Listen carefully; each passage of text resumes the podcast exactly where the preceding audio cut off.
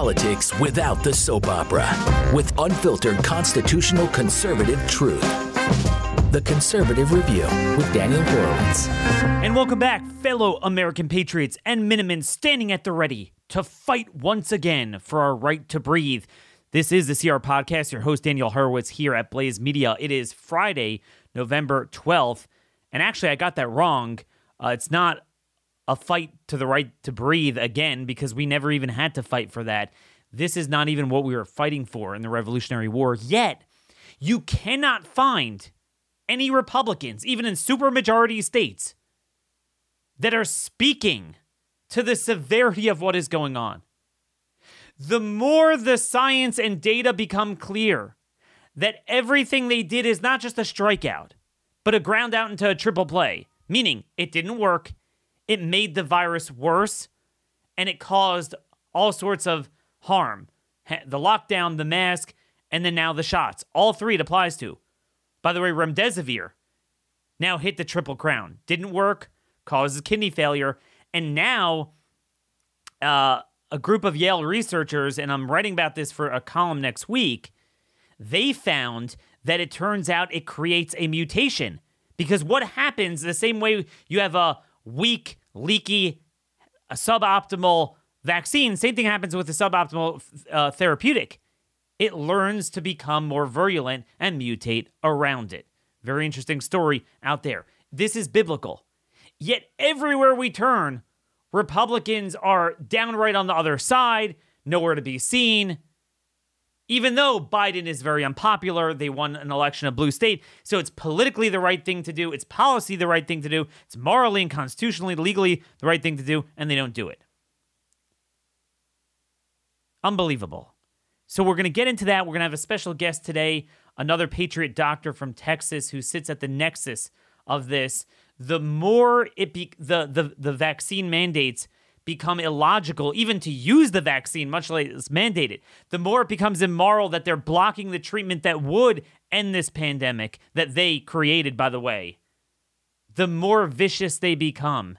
And the more there's a need for so-called republicans to stand up and the more they join the other side. So our guest is going to sit at the nexus of all this.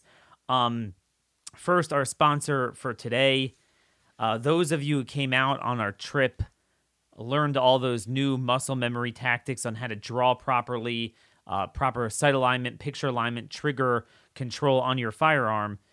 You're faced with this predicament. It's so much money to pay for ammo. Um, I used to down three, 400 rounds at each trip at, at the range. iTarget Pro has you covered. It's a dummy laser bullet you put in your gun. They make for any you know, pistol caliber as well as rifle caliber. They have 223 uh, for your AR. And you download their app, you you shine it on this board, and it renders your shots. You could even time your time your draw. Uh, it, it it literally got my timing correct. What I was shooting at the range. You have everything, everything you could practice. Yeah, I mean, once, twice a year, it's good to go with real ammo, but you make your money back if you go to itargetpro.com you save 10% plus free shipping with offer code CR. You'll make your money back after one training session on the saved cost of the ammo. Again, itargetpro.com, offer code CR. So, folks, we have here the Bureau of Labor Statistics came out with a report 4.4 million Americans quit their jobs in September. Now, every month, a certain amount quit for various reasons, but that is a number we've never seen before. The total for this year is 34.5 million. It blows out the record. Um, just in in uh, education, state and local government education. So those are basically public school teachers. 30,000 quit, mainly in the West. That's probably largely driven by California and Oregon, states like that, Colorado. So, I mean, people are quitting. Now, there's a number of reasons. It's not just because the vaccine mandate, it's also um, because of the welfare, the unemployment benefits that, depending on the job, cost uh, pay out more than the salary you get. All the mayhem, all the shortages it's causing, the inflation, the free money.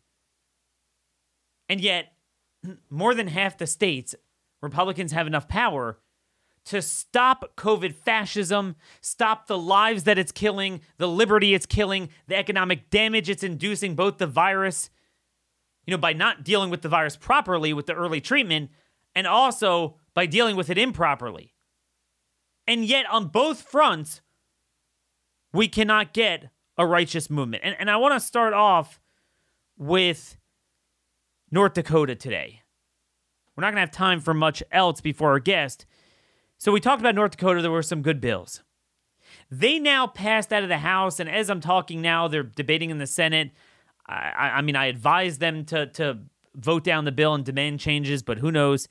The bill essentially green lights Biden's mandate. Not only doesn't it block it, it green lights the mandate, green lights uh, discrimination, green lights genocidal behavior of the hospitals.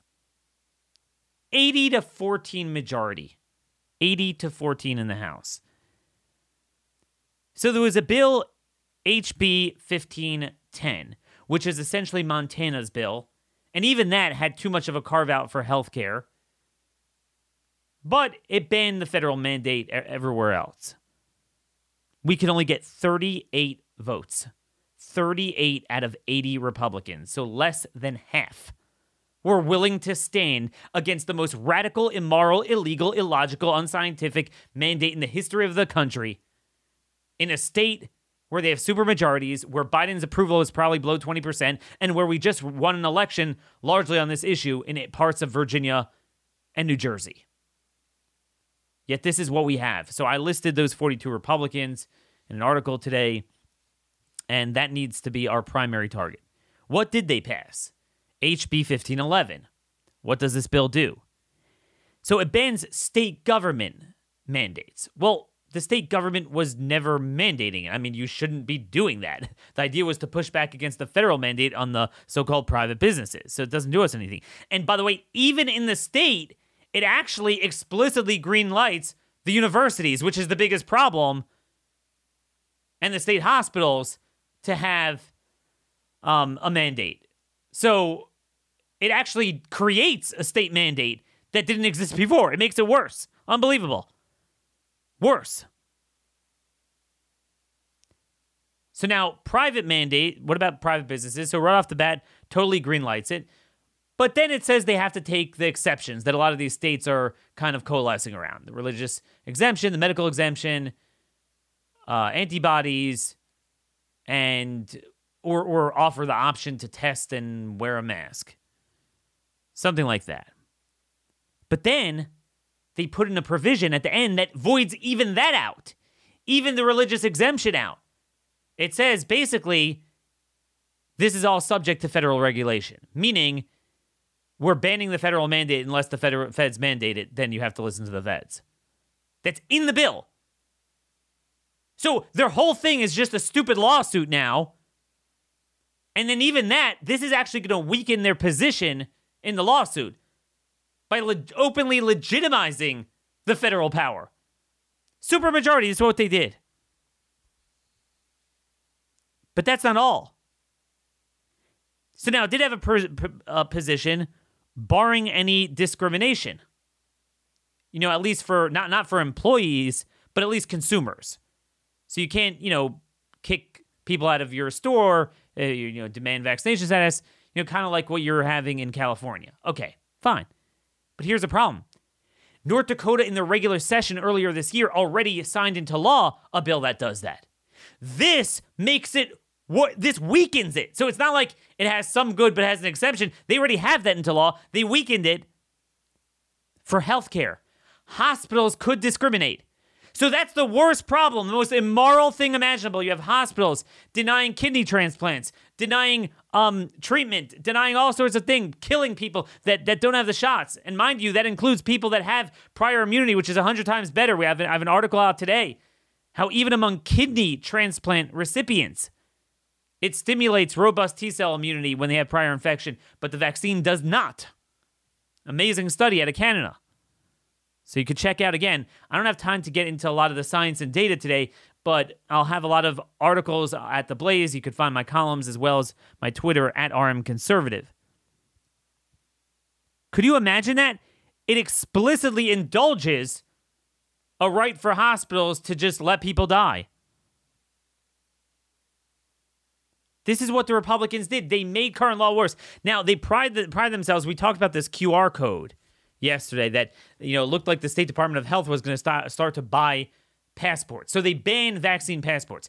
But the but this is a classic bait and switch. The issue is not the the the paper, the type of paper. It's the requirement that you show proof of vaccination. So yes, they won't have a uniform passport. They ban that, but you will have to show some proof of it. It's unbelievable. And then even the bill, HB 1514, which was good, that it banned the medical board from taking disciplinary action against doctors for prescribing ivermectin or against pharmacists for filling it, but it took out several of the other good provisions senselessly. The committee gutted it. All the Republicans.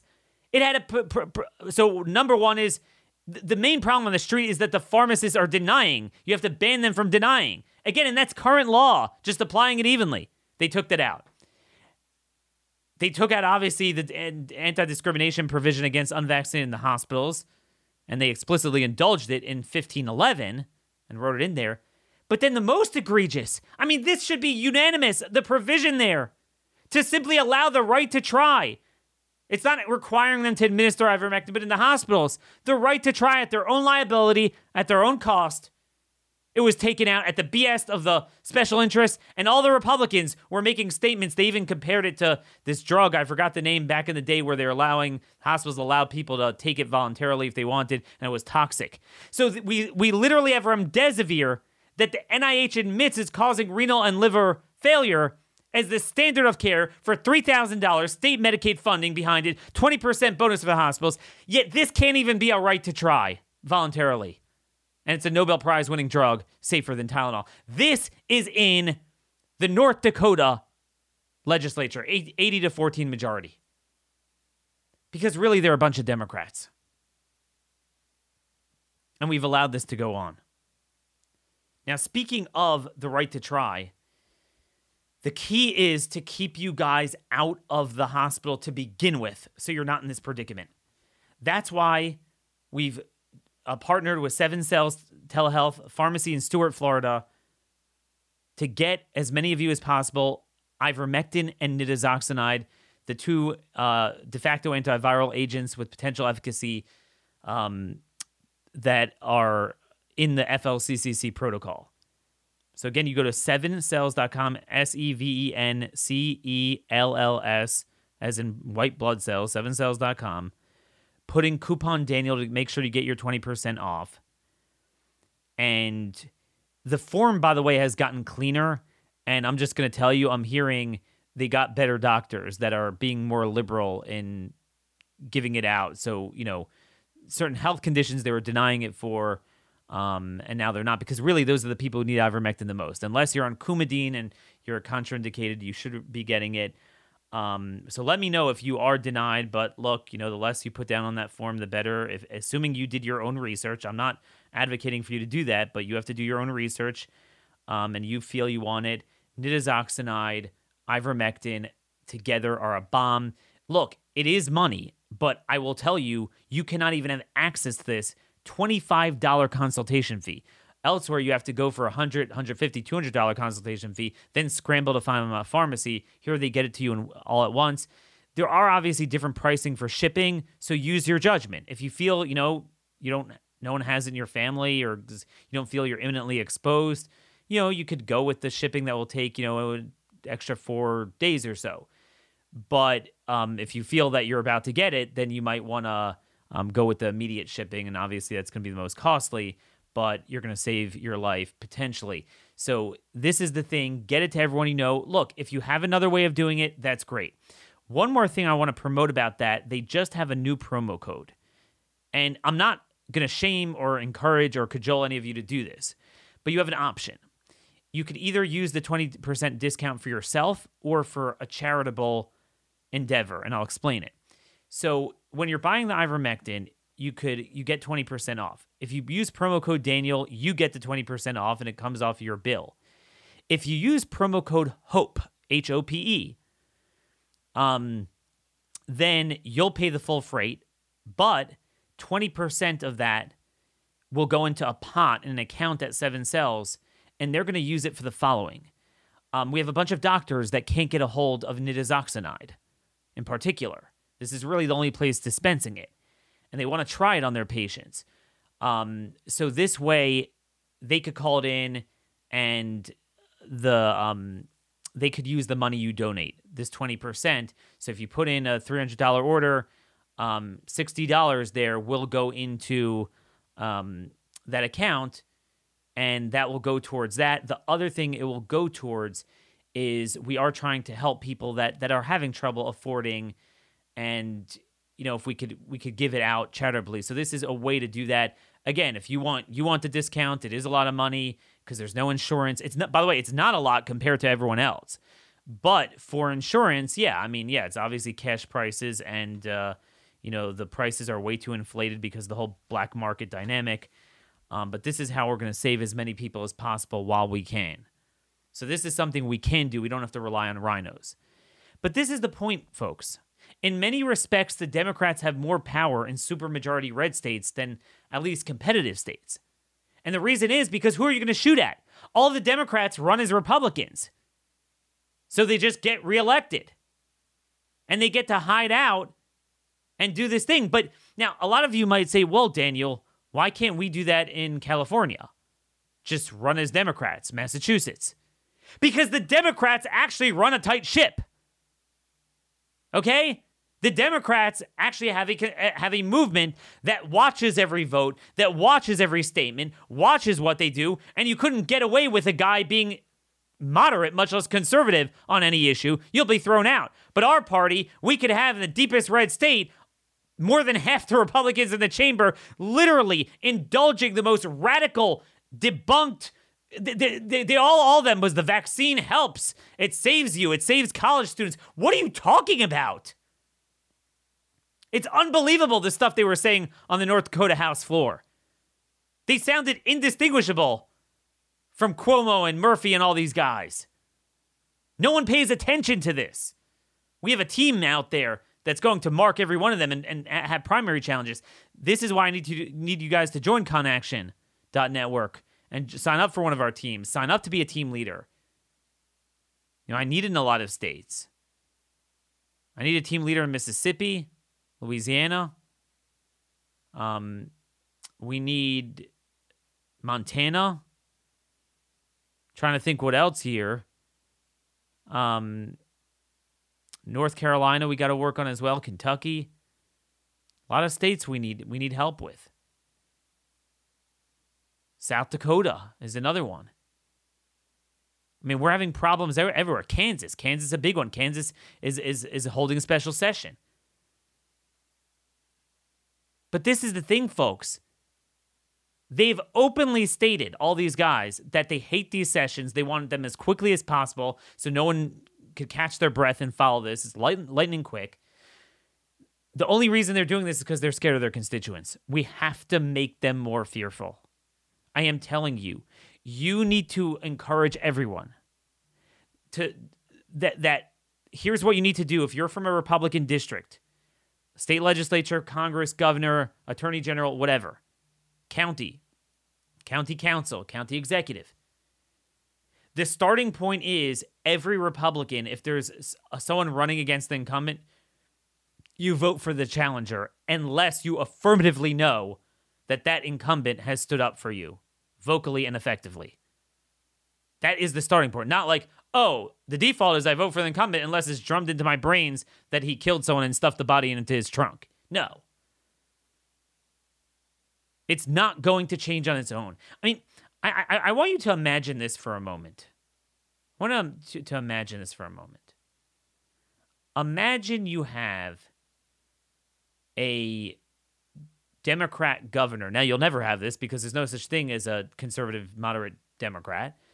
But a Democrat governor or a Republican president at the federal level created a mandate that everyone in the state and the country has to own a gun has to own a gun, has to go out to front sight on our training and get trained in usage of it certain caliber, certain amount of ammo, certain holsters. They have to buy We the People holsters, right? Oh, the whole shebang.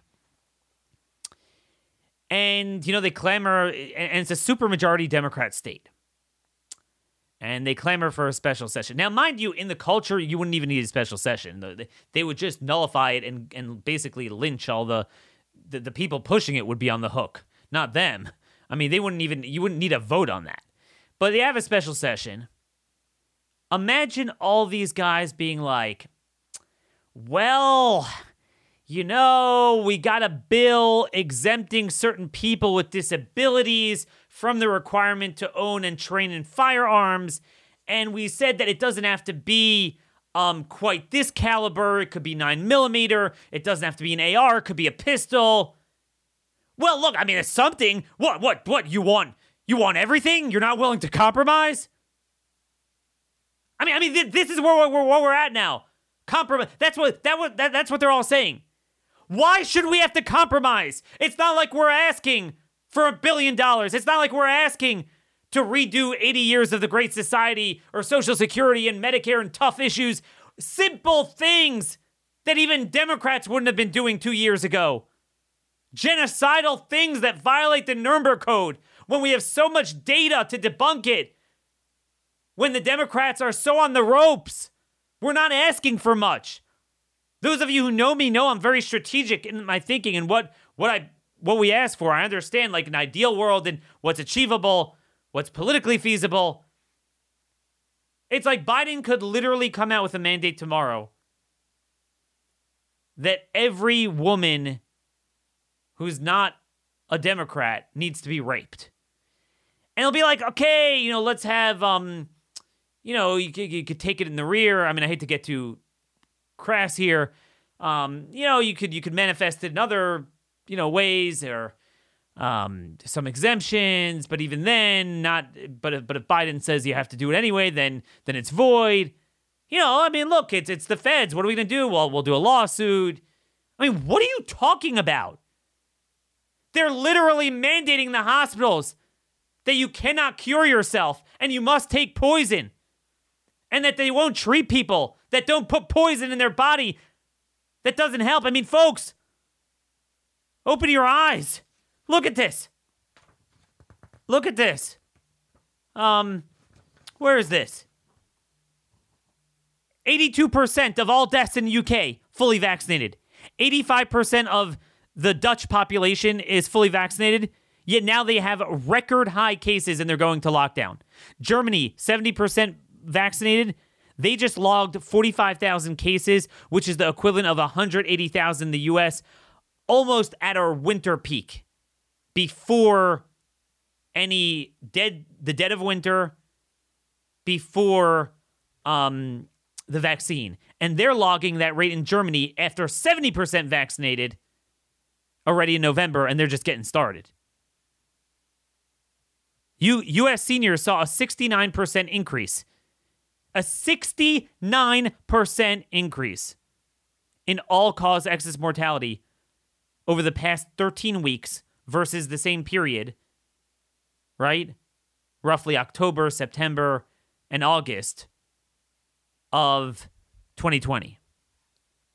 That puts the U.S. excess deaths for the three month period at a record level of 101,000 people.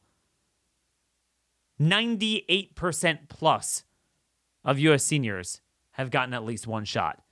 And I don't want to hear this. You know, you know, it's funny how they move the goalposts. Like one shot is now nothing. Like that was supposed to be like the main thing. It's like, okay, this gives you a little bit more a second shot. But remember, they bragged the first shot conveys like, especially against death, mortality, it was like almost 100%. We were told. Why is that happening?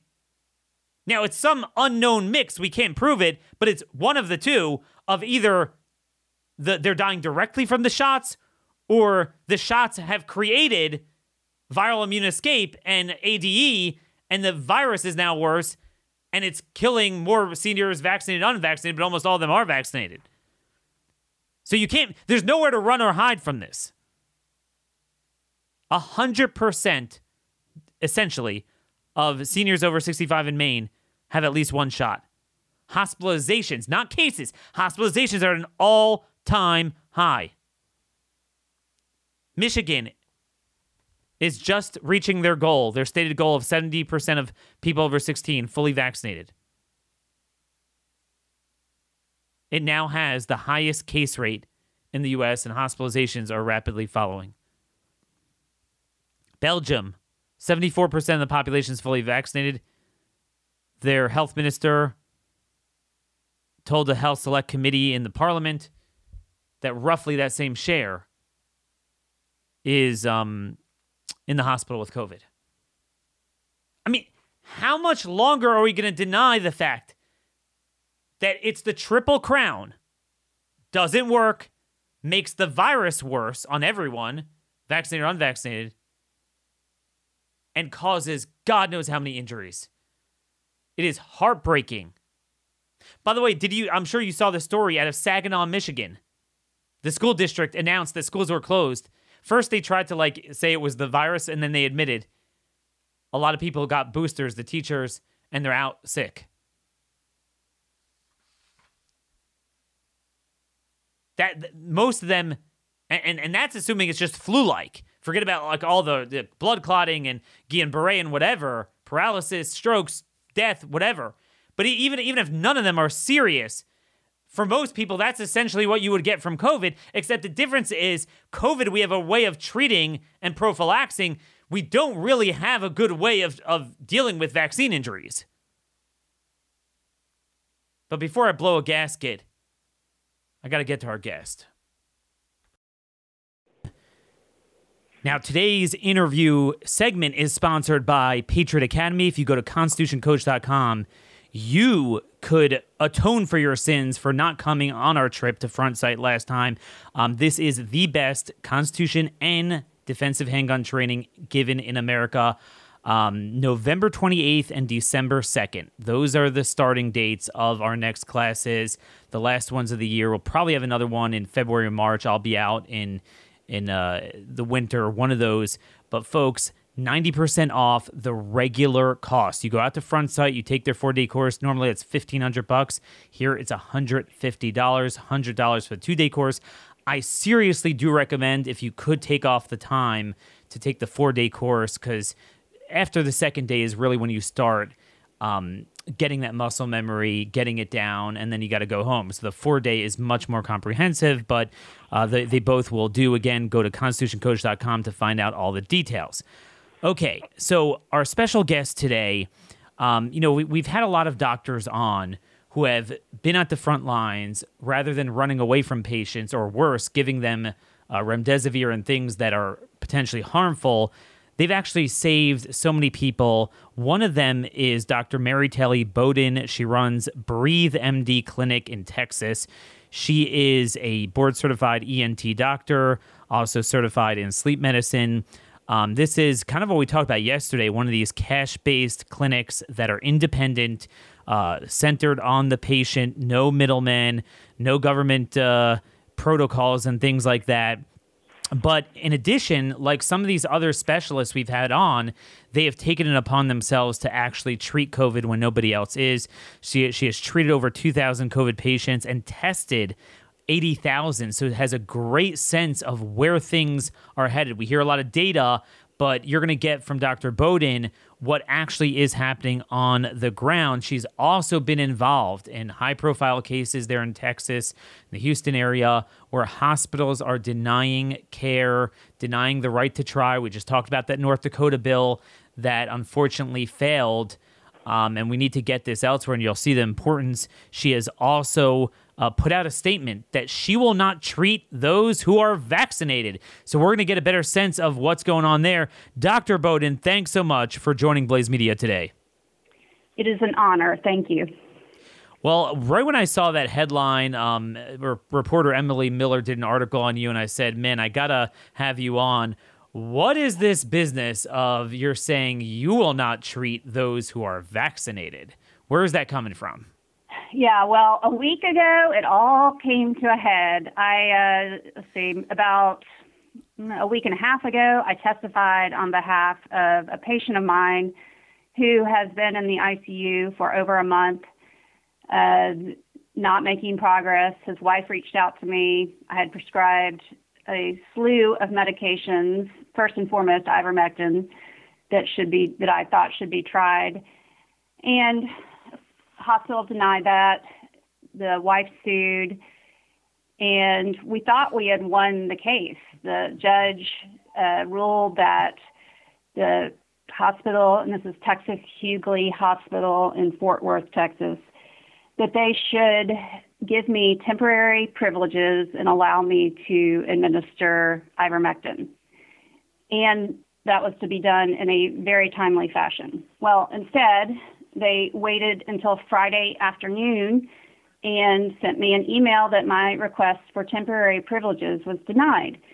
And I have a spotless record. There's nothing on my record that is concerning. So clearly, there was an agenda behind this. So that was the first thing. Then I got a notice from um, my one of the surgery centers that I operate at that I would have to show proof of vaccination in order to continue operating there. And then I had um, a patient reach out to me saying that her urologist had just called her and said that although it wasn't set in stone, that their hospital was going to stop seeing unvaccinated patients and that she should find a new urologist. And this is a woman with a history of bladder cancer. So all three of those things happened to me in, in the time span of about two hours, and I just, I, it just, it, it just all came to a head. And I said, you know what, you know, and I keep hearing all these stories from patients that, oh, you know, basically being discriminated against because they're not vaccinated.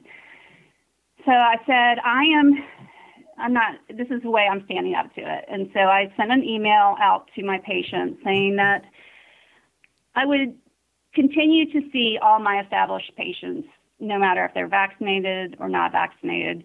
And I would never turn away somebody that had a life threatening illness, no matter sure. what their vaccination status. But for the routine ENT and sleep problems, I was going to prioritize the unvaccinated.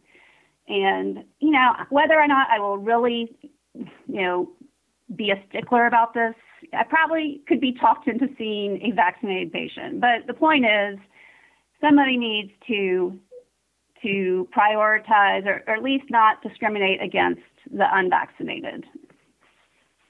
So what what I'm gathering from what you're saying is obviously this is not the same thing as the other side's doing. You're not trying to blame those people, and certainly you know you supported the vaccine initially, like like most doctors, right? Uh, but did. you actually you actually looked at the reality. Okay, this is no longer January, and we're seeing that it doesn't work.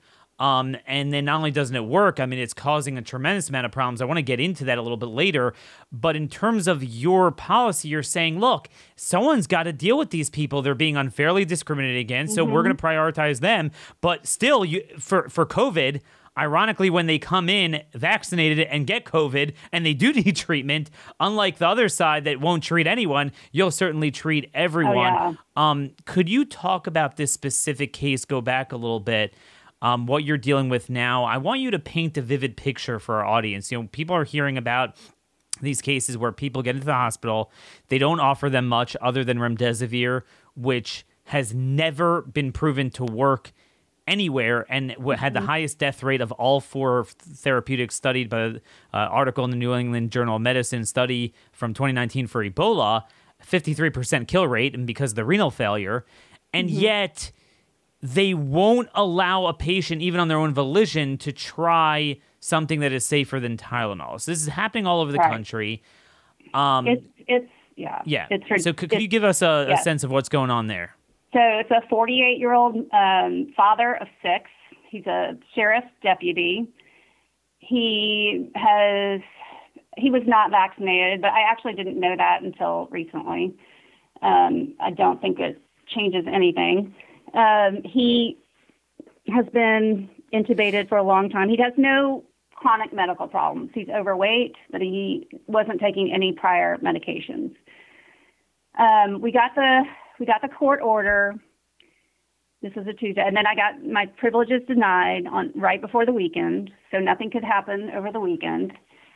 The the lawyers went back to the judge and they said, okay, well, we'll grant her privileges with some uh, modifications.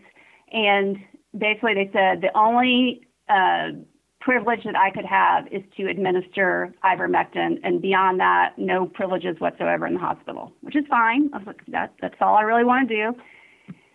So I resubmit that, and then immediately after that, they appealed. So my lawyer, uh, you know, the, the patient's lawyer is like, they can appeal, that's fine, but there's no stay on the original order, so we can proceed with giving the patient ivermectin. So two nights ago, then we had to find a nurse to administer it because I'm in Houston and this patient is in Fort Worth. So we find a nurse, which is hard. I have, you know, I send out alerts throughout social media and my network. We find somebody. And on short notice, she goes down to the hospital with the court order in her hand, and they call the police on her. And they produce a 500 page document that has not been signed, but the police take their side and the patient does not get the ivermectin. Yesterday is Veterans Day, so the courts aren't open. So the, wow. the, the patient still has not gotten the ivermectin. The, the hospital administrator showed up with the police and said, We cannot allow the nurse to give him a medication that is going to kill him. I but, mean, but the court just gave an order. Right, but they said that the ivermectin would kill him, which is complete ignorance, and yeah, it's. um, and, and what what's their protocol now? Like, what's their plan? Well, the patient refused remdesivir before he got intubated, so he has not gotten that. They did and I talked to his wife today, and they got they fired the doctor that was on his case and have a new doctor helping him within the last two days. But the, uh, beyond that, nothing. Um. So Wow. I, I, mean, see, see, uh, Dr. Bowden, you don't realize that this show we've talked about judicial supremacism a lot. Courts have ordered the most insane things that violate law, and right away, you got to do it, you got to do it. Here, you have a patient dying. Right. There's nothing to lose, only to right. gain. They have nothing to show. A court says you must do it, and they're still getting away with it. They're still oh, now. I mean, uh, yeah. Is it has has this gone to an appellate level?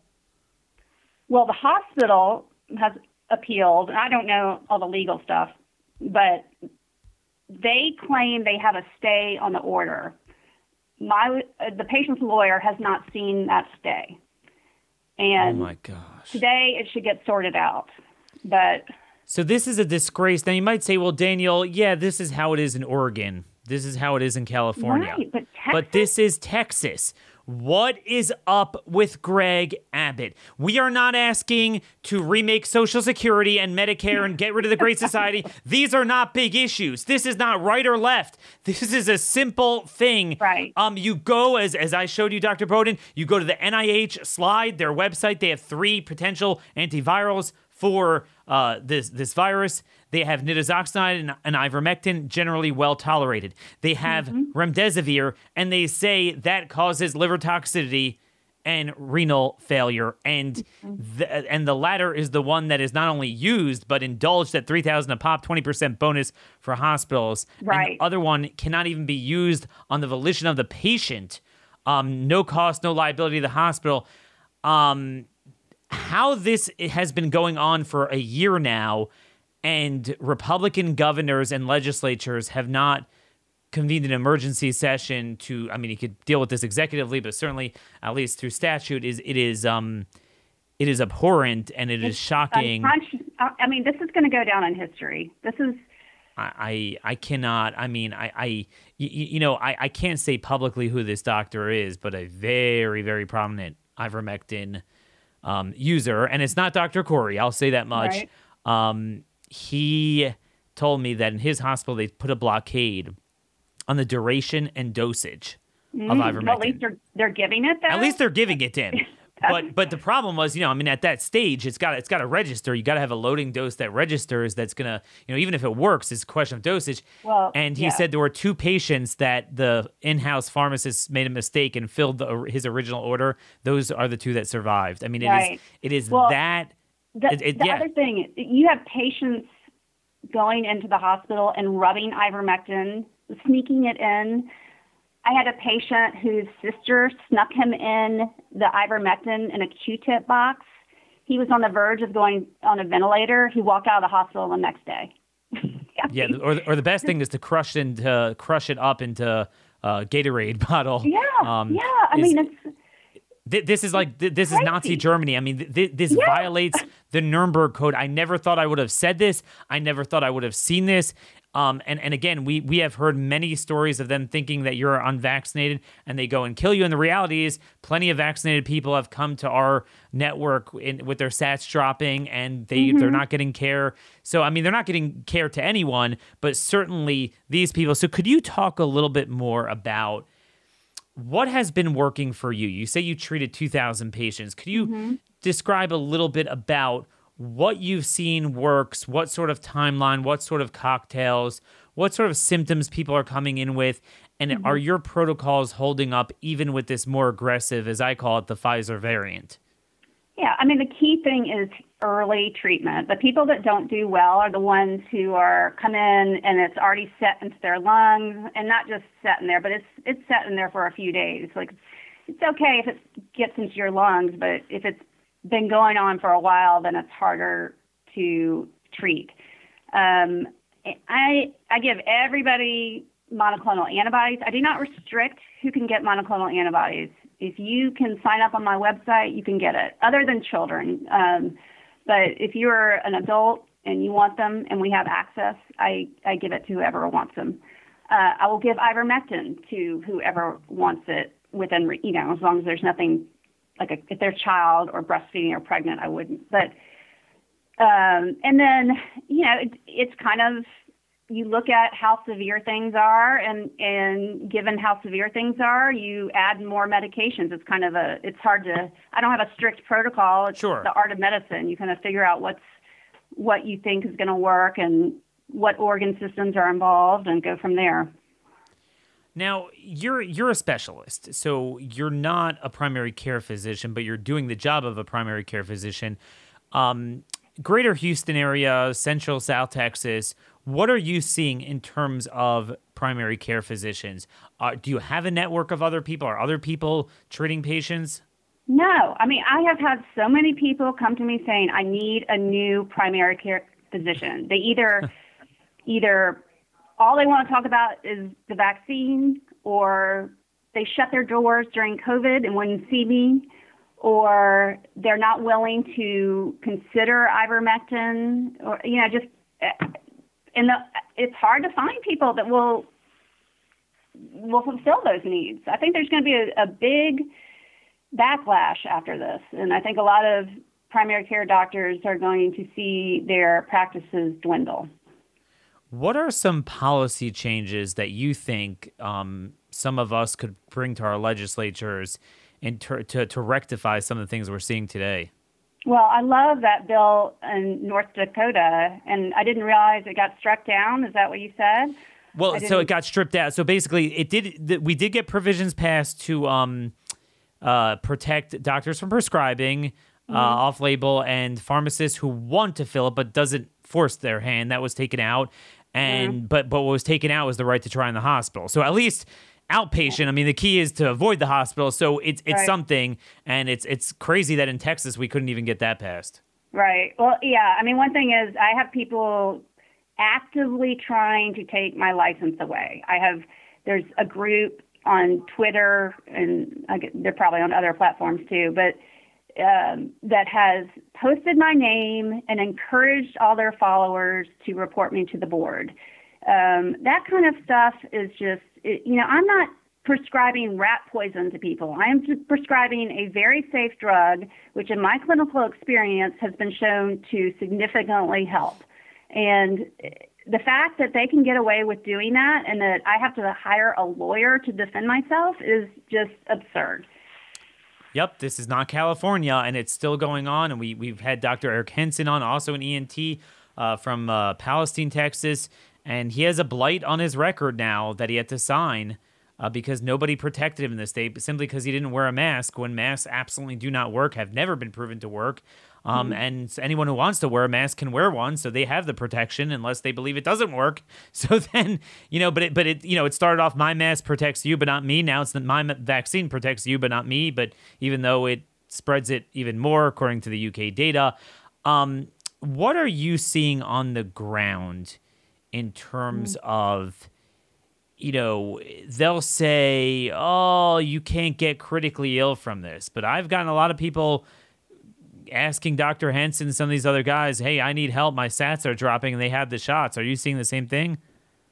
Right. You mean, oh, if you're vaccinated. Yeah. So, uh, you know, we do a ton of testing. And I will say the our percent positive now is, is low. It's only 4%. In the last month, we've had more vaccinated positives than unvaccinated they all have a similar presentation, flu-like symptoms. I haven't seen anybody who's so severe that they need to go to the hospital. All of them are getting monoclonal antibodies and ivermectin if they want it. Um, and in, in other words, you're avoiding that.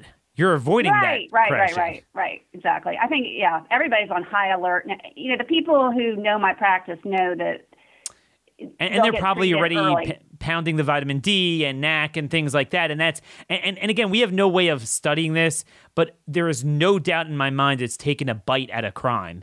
There because right, there's right. there's pre-July it was a very small group of people. Now it's gone very mainstream with a lot of people. Right. And you know, we all thought we'd get crushed. Oh my gosh, wait till the winter comes. And the winter uh, flu season, as you all know, is already November and mm-hmm. and it's mm-hmm. bad in the Rocky Mountain states. It's bad in the north. Um, and, and in the South, it's because they just had it in the built up immunity. But I would have thought by now it would have been even worse based on what happened to the South in the summer.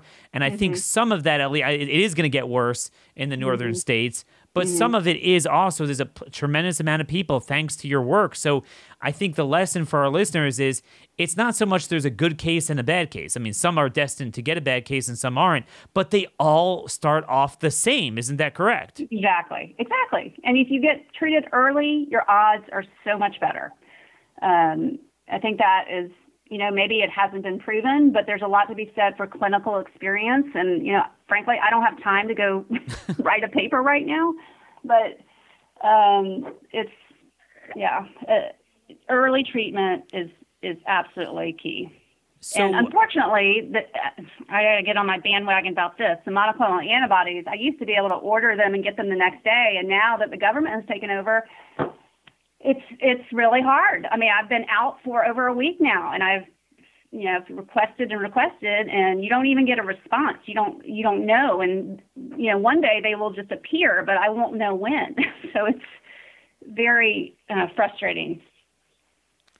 So let me ask you this: What about on the you know, we talk about the efficacy side of the shots, which, which again, I mean, I read off a litany of stats from Europe now um, they're they're not working at all. The most vaccinated countries have the most cases, more cases than ever pre-vaccine.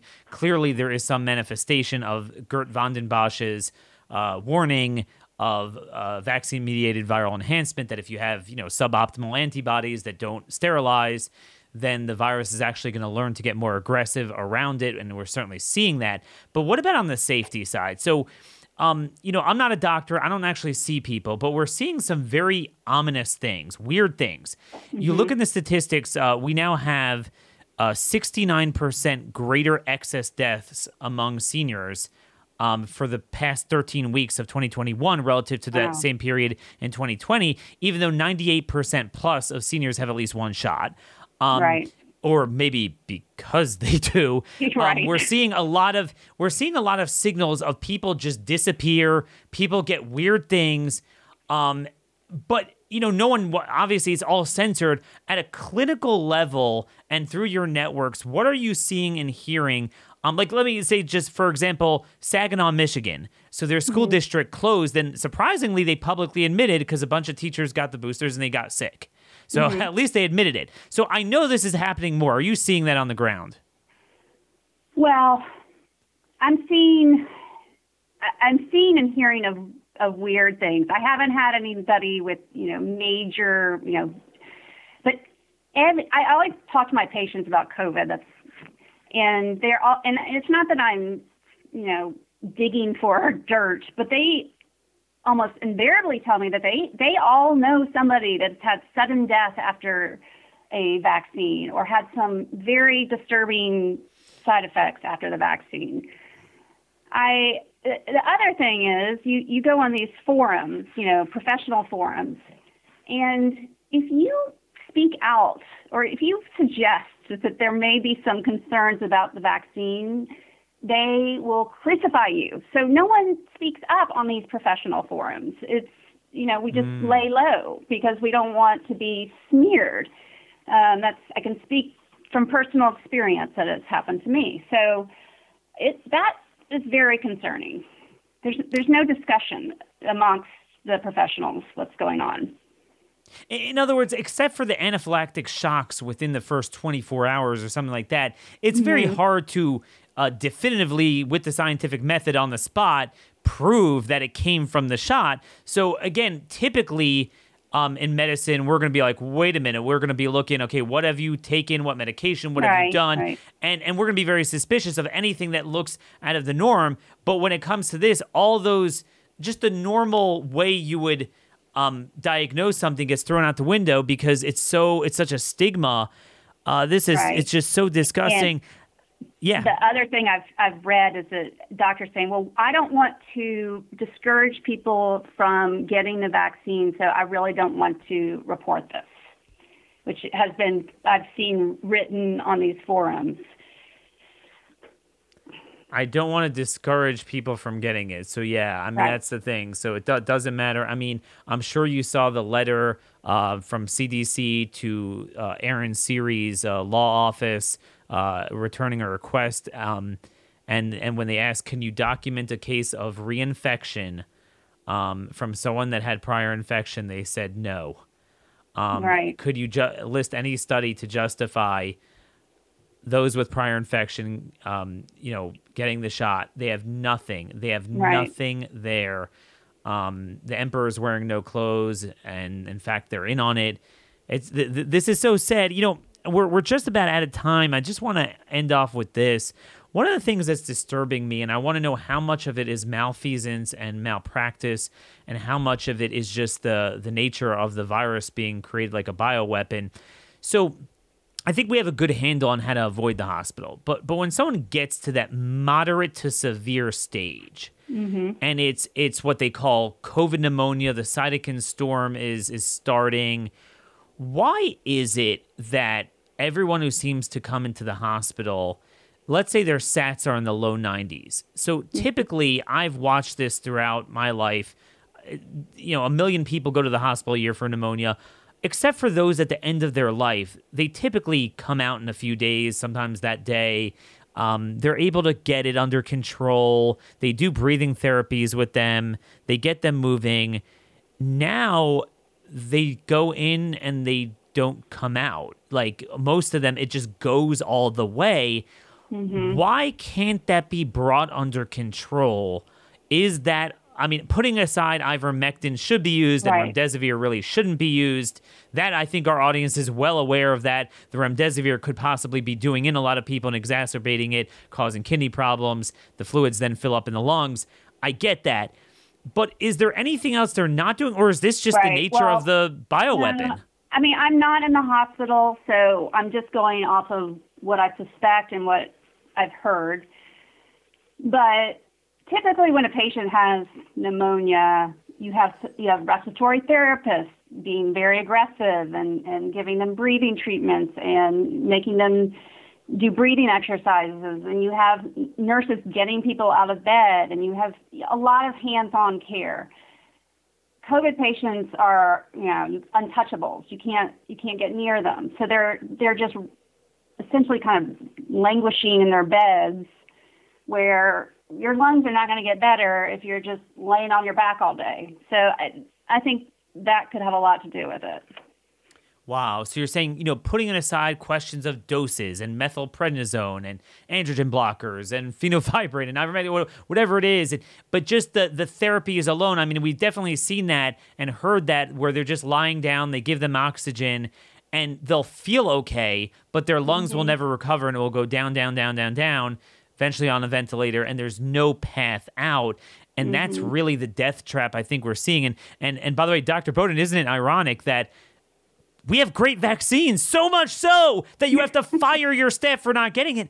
So why are you scared of going around the patient? I mean, right, that that's why you needed it, right? right? So you got it. Right. Exactly. I mean, it's funny. It's like it's like idolatry in the Bible. Like they believed in it and didn't believe in it at the same time. Um, mm-hmm. It's it's they believe in it enough to uh, con- uh, to control your life, but not believing in it enough to actually do what it was supposed to do. So sad. Um, again, people could find you breathemd.org.